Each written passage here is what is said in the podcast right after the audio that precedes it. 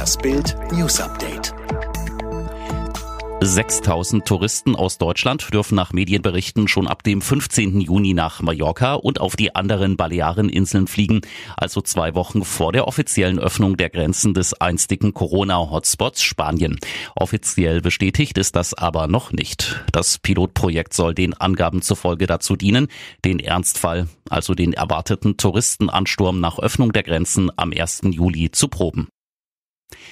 Nordkorea hat die Abschaltung sämtlicher Kommunikationskanäle mit Südkorea angekündigt. Das sei ein erster Schritt der Regierung in Pyongyang, um die Verbindung zwischen den beiden Ländern vollständig abzubrechen, meldete die staatliche Nachrichtenagentur KCNA.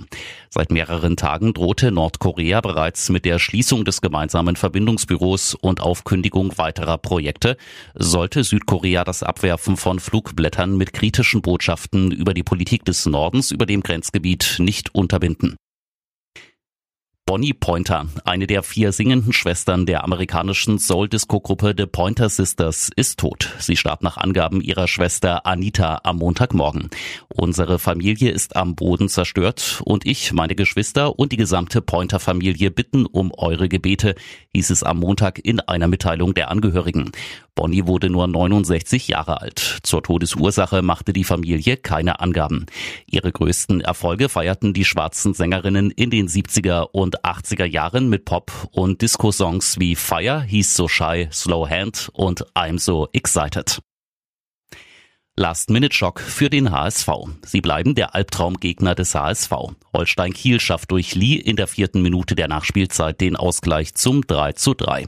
Bitter für den HSV, nach zuvor zwei bösen Pleiten und dem Hinspiel 1 zu 1 wieder keinen Dreier gegen die Kieler. Es ist schon der dritte Last-Minute-K.O. für den HSV nach Corona. Damit verstolpern die Hacking-Jungs nach den Ausrutschern von Bielefeld, Stuttgart und Heidenheim die große Chance, im Aufstiegskampf auf Platz 2 zu klettern. Mario Götze ist Vater geworden. Am Montagabend teilte Ann-Kathrin Götze, Frau von Fußballstar Mario Götze, die freudige Nachricht mit ihren Fans. Sie und Mario sind endlich Eltern geworden und es ist ein Junge.